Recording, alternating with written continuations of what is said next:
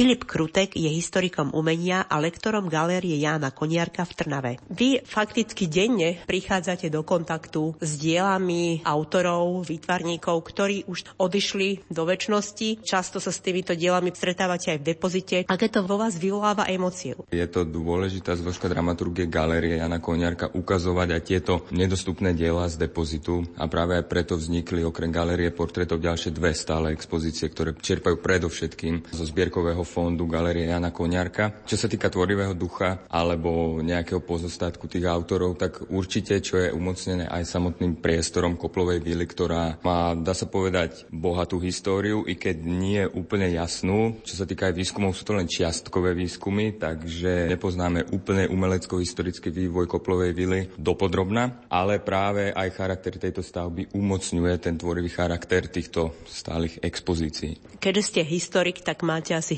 históriu rád. Zaujímajú vás napríklad aj osudy jednak tých portretovaných a potom aj samotných autorov, ktorí ich portretovali? Určite áno. Veľmi zaujímavý mi príde z hľadiska regionálnych autorov, pretože veľakrát sa stáva, že návštevník, ktorý príde, naozaj reálne spozná nejakého portretovaného človeka, ako je to v prípade galerie portretov, kde je napríklad portrét do Štefana Polkorába, miestneho lekára, pamätníci, teda už staršie generácie, ktoré sem prídu, ho naozaj fyzicky spoznávajú, že áno, u toho som teda reálne bol, takže to je taký zaujímavý moment týchto stálych expozícií, také keby pridaná hodnota ich.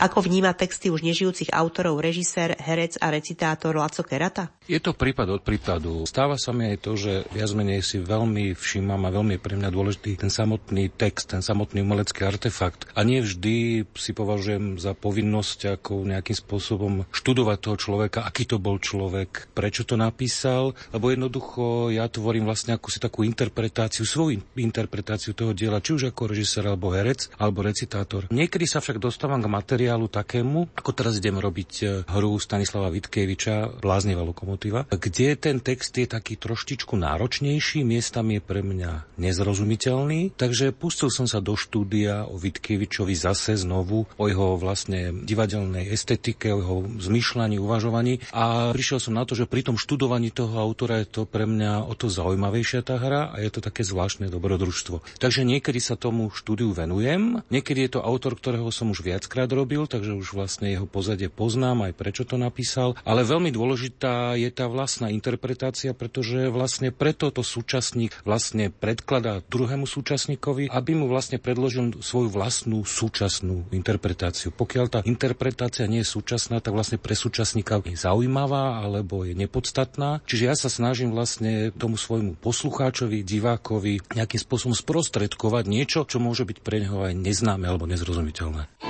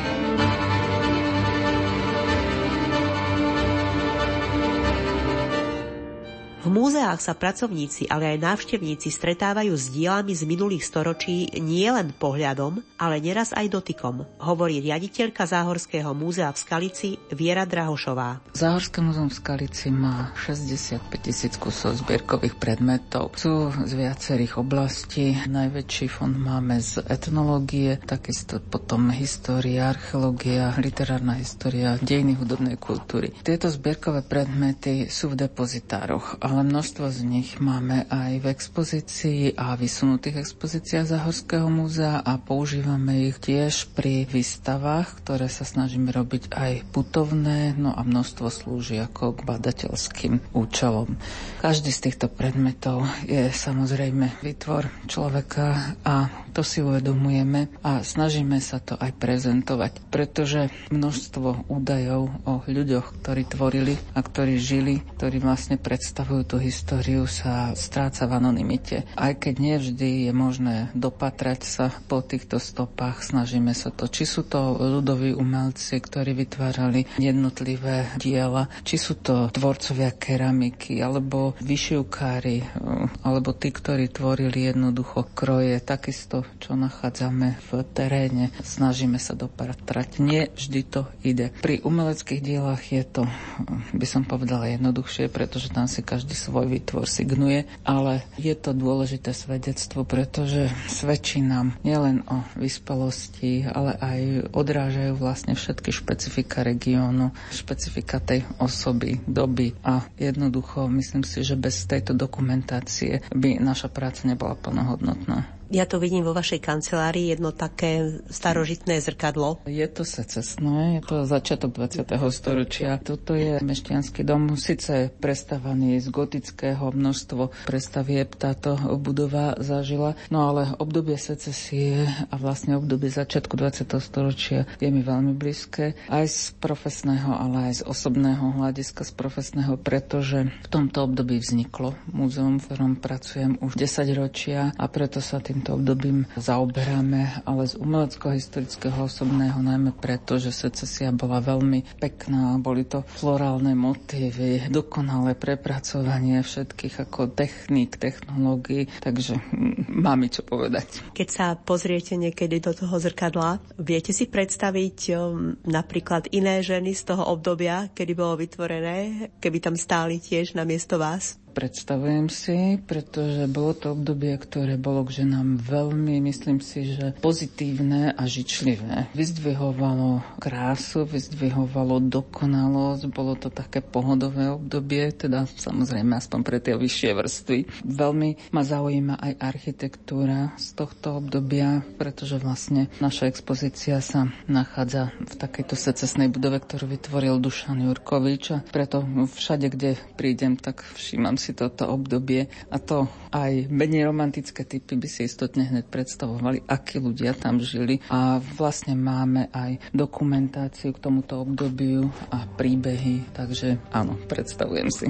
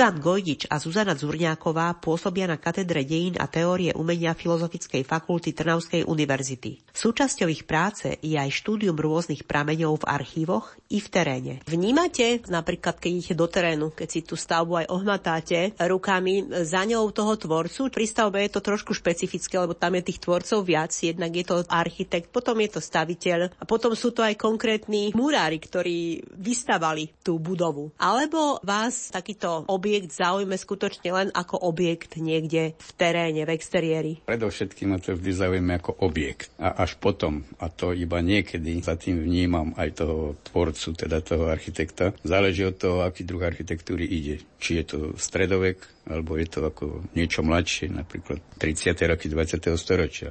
Vtedy každopádne toho architekta tam cítim, lebo viem presne, o koho ide keď sme v tejto mladšej dobe. Ak sa hýbeme v oblasti románskej alebo gotickej architektúry, kde iba občas viem, že kto je tvorca, čo viem, majster Štefan v Košiciach alebo kto, tak vtedy akože toho autora tam samozrejme, kde si registrujem a vnímam, ale ak máme architektúru, ktorá je úplne akože anonimná, čo sa týka tvorcov, tam to necítim takýmto spôsobom, že by som sa s tým zvlášť zaoberal. Zaoberám sa typom architektúry, pôdorysom, konštrukciou, štruktúrou interiéru, výzdobou a podobnými vecami. A samozrejme Samozrejme viem, že to niekto musel dávno robiť a že to teda nebol hociaký človek, že ten s tým naozaj predovšetkým v stredoveku žil. To mi je naprosto jasné, že ak niekto sa hral s fialou, kde si vo výške 35 metrov, na čo človek nedovidí zo zeme a urobil to ako keby to videl každý, lebo to vidí Boh, hej, tak z tohoto hľadiska viem, že ten človek žil akože duchovne a vedel, prečo to robí. Ale aby som sa nejako s ním špeciálne zaoberal, že kto to kedy robil alebo ako, tak to teda nie na tomto staviam ako svoj pohľad na tú architektúru. Viete, lebo úplne niečo iné je, ak sa hráte z architektúra 20. storočia. Keď tam mm. robíte výskum, návrh na obnovu a podobne, tak tam už toho tvorcu musím cítiť. Tam už musím vedieť, kto to urobil a porovnávať navzájom, akože tie stavby, ak tam ide o nejaké doplnenie chýbajúcich detailov, prvkov a podobne, tak tam už sa tomu vyhnúť nemôžem. Tam už musím vidieť toho konkrétneho človeka a dávam si pozor, aby som sa venoval tým jeho predstavám aj pri tých mojich predstavách. Povedali ste, že pri tých stredovekých alebo románskych je tam cítiť naozaj, že tvorca tým dielom žil. Dá sa povedať, že aj dlhodobo, kdežto súčasný alebo novodobejší tvorcovia máte pocit, že pre nich nešlo až o takú vášeň? To je fakt ťažko povedať, pretože jak ja poznám architektov aj kolegov, ktorí majú vášeň pri každom jednom diele, aj takom maličkom, úplne, že si stavajú kde si ani nie rodinný dom, ale chatku a sú zažratí toho šialeným spôsobom. Takže to nechcem týchto dnešných architektov nejak nejako zhadzovať z tohoto pohľadu, ale keď si uvedomíme, že takúto katedrálu stavali 10 ročia a ten tvorca musel vedieť, že ono tam ani netuší, jak to nakoniec dopadne. A napriek tomu to robil maximálne poctivo, do detajlov, premyslenie, zažito, tak to je trošku iné kafe, ako keď ja si to urobím, aj keď som do toho zažratý a viem, jak to dopadne, lebo si to robím pre seba a rýchlo, ako keď niekto to robil vlastne pre Boha.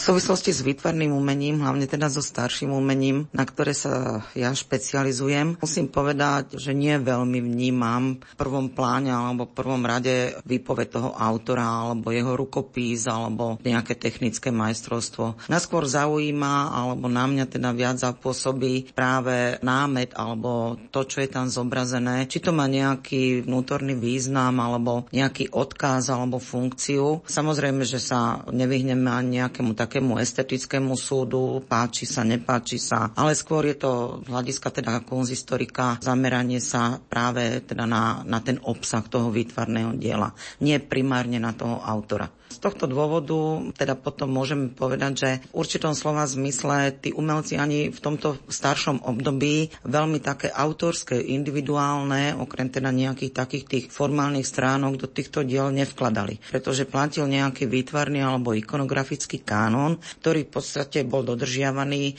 niekedy teda variovaný podľa nejakých objednávok alebo kritérií donátorov či mecenášov, ale zväčša v podstate nebol ten zámer autora pre prezentovať sám seba. To sa stáva až potom v tom mladšom umení, alebo teda v súčasnom umení, kedy skôr hovoríme o takej individuálnej ikonografii, individuálnom prístupe a je to skôr zamerané na osobnú výpoveď autora. A tam teda potom on prezentuje nejaké svoje citové pochody, emocionálne nadstavenie, nálady a podobne.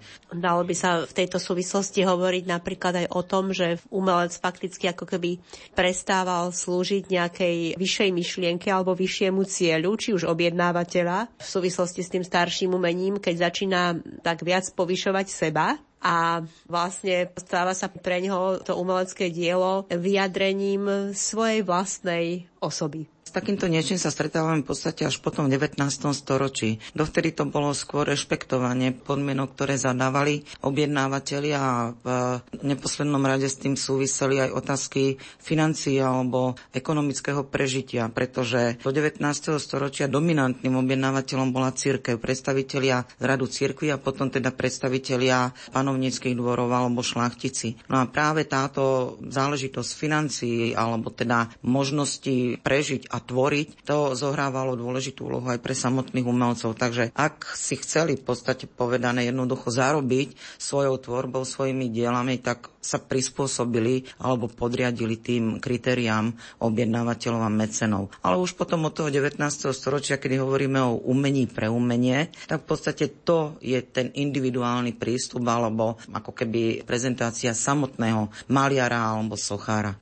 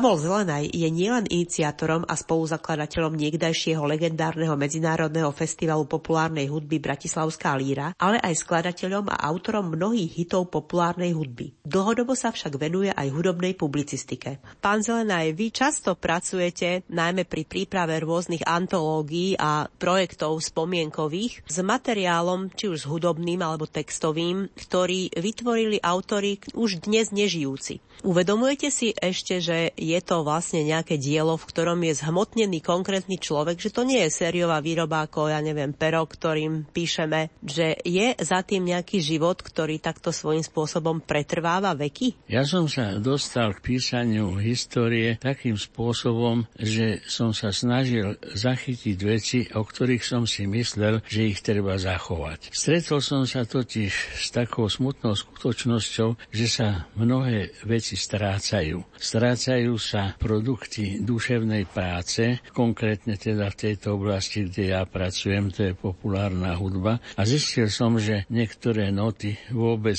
nie je možné dnes už nikde zohnať. Áno, niektoré náhrávky staršie tiež. A nie len, že zohnať, ale není ich na čom zahrať, lebo už tá technika tak pokročila. Je mi jasné, že tieto plody duševnej práce, nakoniec ja som tiež autor, tak myslím, že môžem povedať, že to my, tvorcovia, a nie len teda údobní skladatelia, ale aj iní, považujú svoje duševné diela za také svoje duševné deti. Niekedy sa vydaria lepšie, niekedy horšie, ale sú to naše deti v úvodzovkách. No a tak samozrejme, že keď sa mi dostávajú tieto veci do ruky, tak sa mi vybavujú tí ľudia, ktorí ich napísali, povedzme, tieto piesne. Ja už dosť dlho pôsobím v tejto oblasti a mám už teda aj svoje roky a môžem povedať, že ja som sa stretol, dá sa povedať, so všetkými aktérmi, ktorí kedysi pôsobili. Slovenská populárna hudba nie je taká stará, vznikla niekedy v 30 rokoch, no a ja som sa predtým ešte 2-3 roky narodil, takže si jej mnoho pamätám. A samozrejme, že keď sa mi dostane do ruky nejaká takáto pieseň, čo ja viem, môže to byť Gejza Dusík,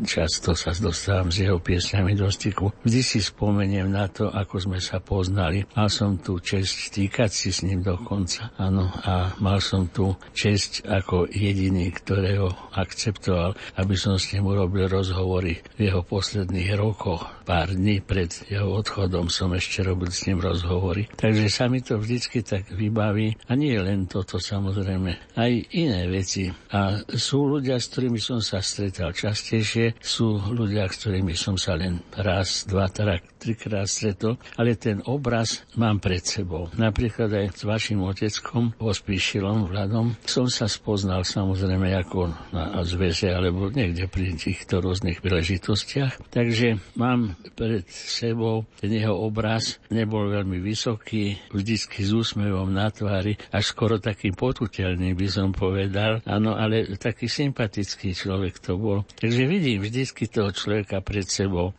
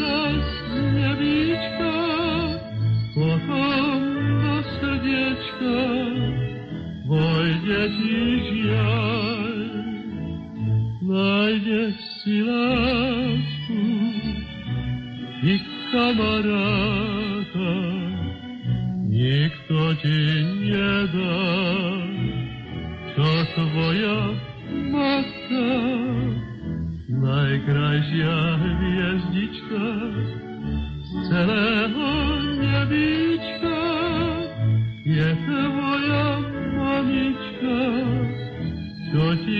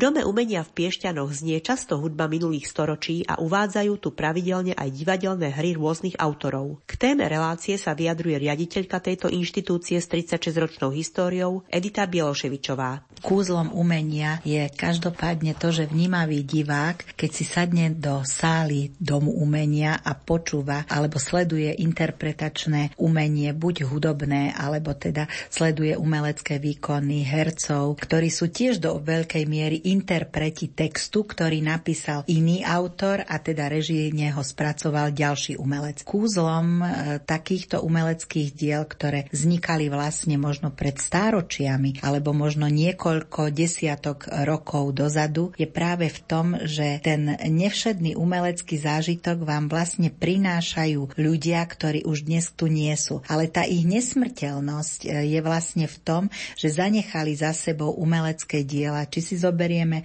hudobných majstrov, alebo si zoberieme samozrejme, kto vás napadne z divadelných e, autorov, prvý Shakespeare. To sú jednoducho umelecké diela, ktoré majú veľmi veľkú výpovednú hodnotu a sú to umelecké diela, ktoré aj dnes nám súčasníkom prinášajú veľmi veľa múdrosti. Označujeme ich za nadčasové a to je práve to kúzlo tej nesmrteľnosti. Človek, ktorý má deti, tak povie, že je nesmrteľný. Nesmrteľný v tom, že pokračuje jeho pokolenie, ktoré ide po ňom, ďalšie generácie pokračujú a prichádzajú, ale určitá taká akoby nesmrteľnosť, alebo teda nadčasovosť je určite aj v umeleckých dielach a pri sledovaní takých diel, ktorých autory už dnes nežijú. Súčasní autory sú určite veľmi zaujímaví, tvoria na pulze doby, ale mnohokrát sa divák, ktorý sedí v sále domu umenia, musí zamyslieť nad tým vnímavý divák, že sleduje umelecké dielo, ktoré ktoré vzniklo pred desiatkami alebo stovkami rokov a stále mu má čo povedať. A v tom je kúzlo tej nite života, ktorá jednoducho sa prenáša z pokolenia na pokolenie.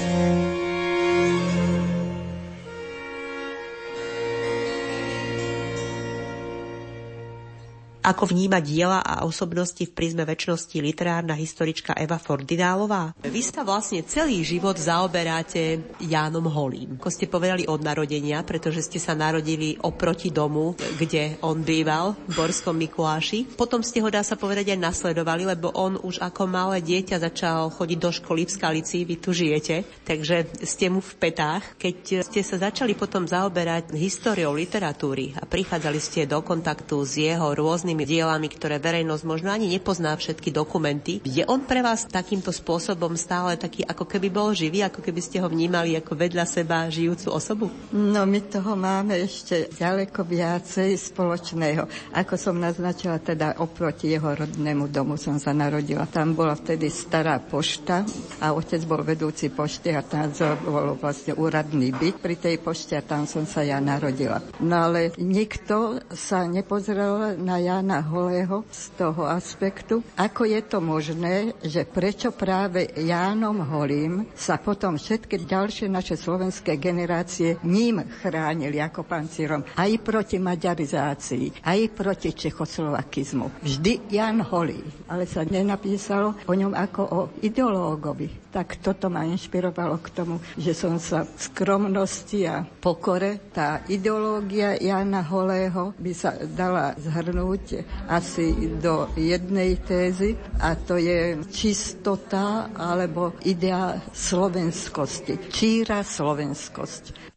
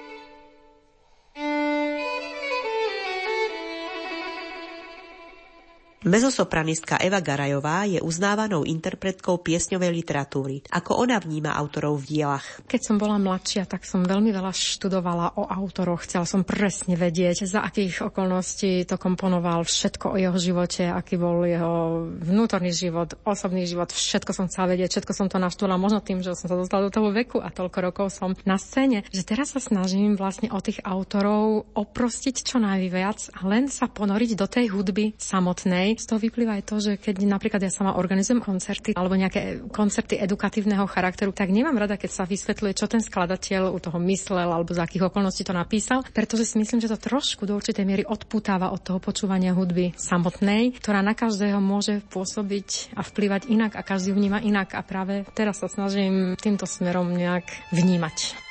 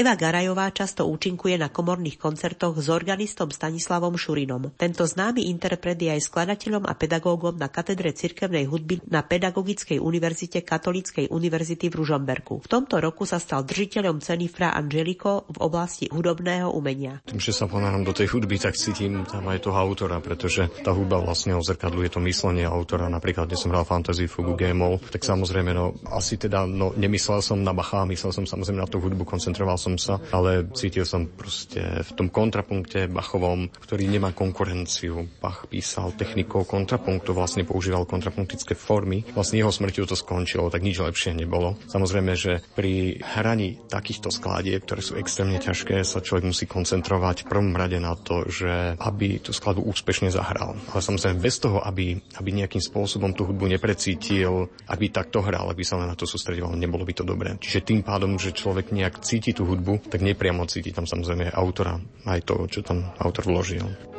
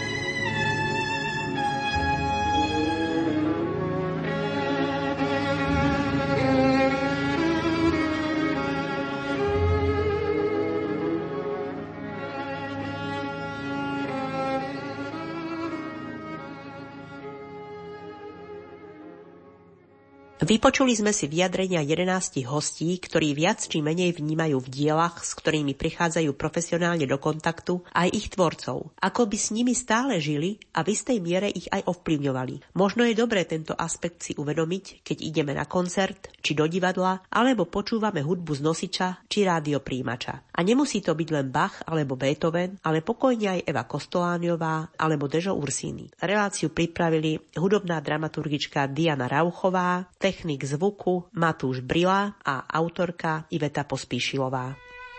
thank you